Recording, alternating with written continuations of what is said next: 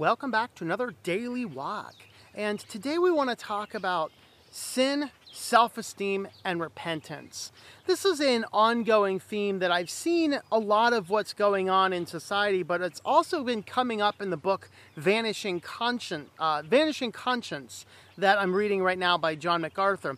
And um, it's it got me to just to thinking about it. I'm not doing anything based on what that book is. It's just something that reading the book has gotten me to think about because we have this general trend of self-esteem in our modern era and it reminds me back of those good old days when I was a professor.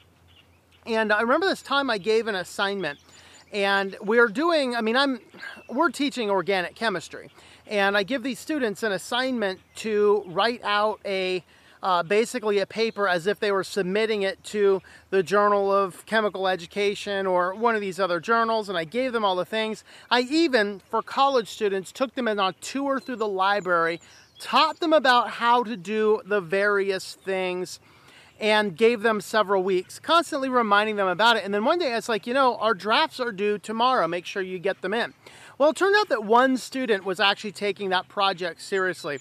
The rest of them thought they could just throw together a draft of a research paper that was basically a long-term paper last minute. And I ended up getting I ended up getting a whole lot of papers that were either a single page or even half a page, double spaced with references to Cliff Notes and Wikipedia. I kid you not. And they were written so bad the seventh grade kid or sixth grade kid, I think at the time I was working with, could actually write a little bit better than the majority of the students in there. They gave me these papers and I took them down to the English department and uh, I'm like, what do you think about this? And the English professor took the papers and ran them through a Flesch writing score analysis and says these are actually printing out at the fifth grade writing level. And so I take these papers back to class and I told the class, you guys realize that this is a term paper for a upper level college course. And if this is the type of work you have on your finals, everybody is failing the class. And I said, You guys are writing like sixth graders. That wasn't an insult, that was an objective fact based on a Flesch writing score analysis. And the students got mad at me and they went and they cried to the university officials, going, Oh, uh, he said we write like sixth graders. And the fact is, I'm holding objective truth. Now, the end result is every student gave me college quality work at the end because they realized that we're, they were not going to pass a class without actually coming to that reality and changing their ways. But they they got hurt along the way in their little psyches because everyone has taught this group of students from the very early age that everything is about your self-esteem and feeling good about yourself. And that is the intersection, the junction of error and problem that we have as we are working with the concept of sin. Because our modern view doesn't want to look at anything as sin. Sin is a de- negative thing. It is a downside. It is not anything serious that we actually take to. In fact, to call anything sin means you're phobic against that. If you say, homosexuality is a sin objectively in the Word of God.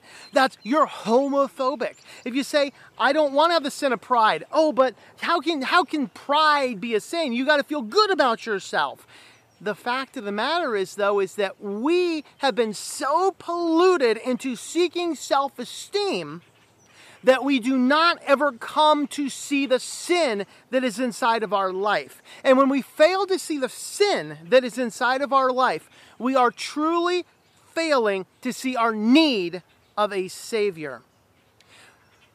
Paul is not concerned about how good you feel about yourself. He is concerned about the sin you recognize inside of your heart.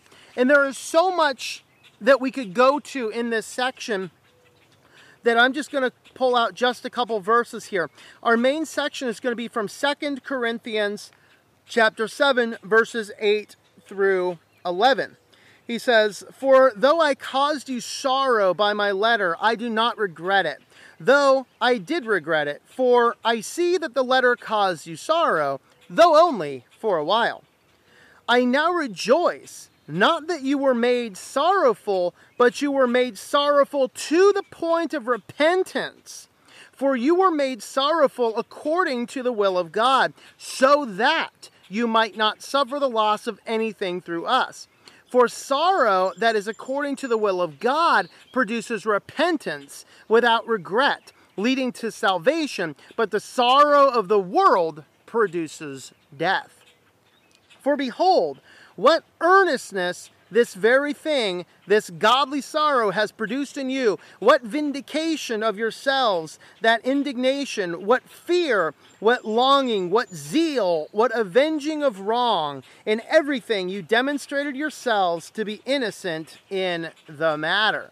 So look at the various elements here. He writes a scathing letter. He corrects them at a point of their theology and they feel bad for a moment. He's sorry he had to make them feel bad in the same way a parent is sorry when they have to spank their child. But we know that the rod of discipline drives the insolence out of the child and that it does hurt the parent, but the ultimate end goal is the best thing for that child. That's the same thing Paul is saying here.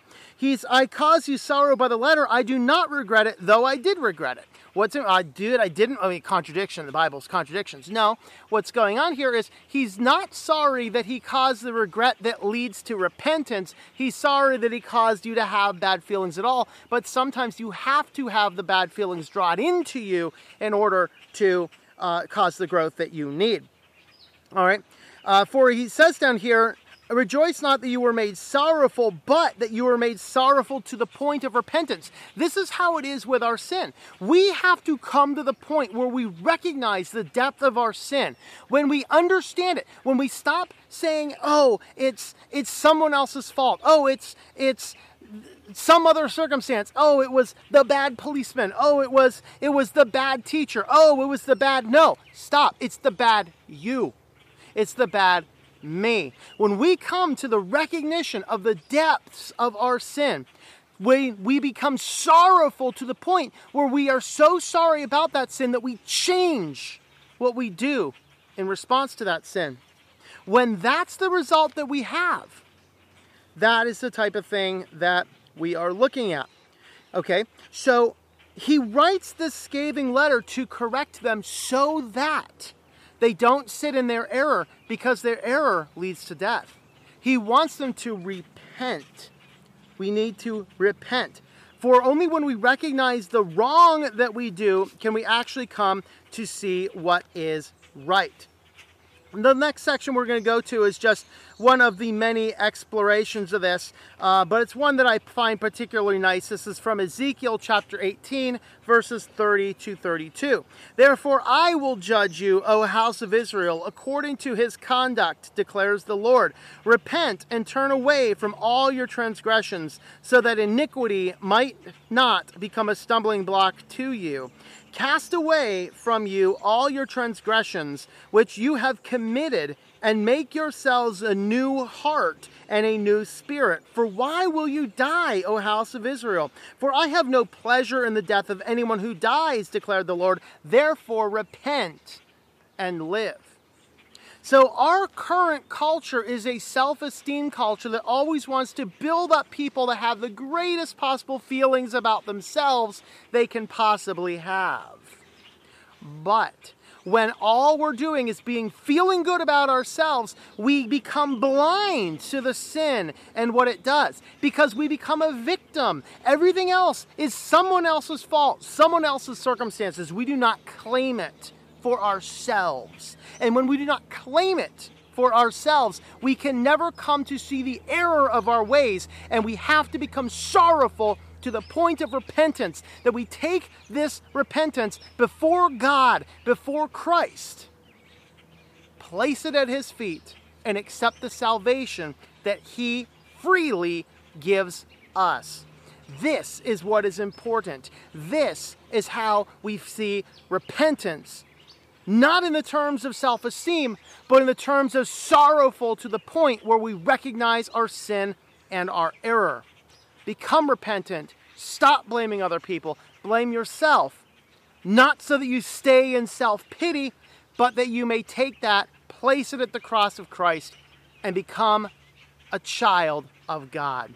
That is our daily walk for today. I'll go ahead and link that book, The Vanishing Conscience by John MacArthur, in the comments down below. You can find other ways to help support the channel at ourwalkinchrist.com forward slash support. Thanks for coming along, and I hope that you enjoy your daily walk in our Lord. Thank you for tuning in. Our Walk in Christ podcast is a listener supported presentation. For more information about how you can help, check out ourwalkinchrist.com forward slash support or our Patreon page at patreon.com forward slash Tom M. That's T O M M.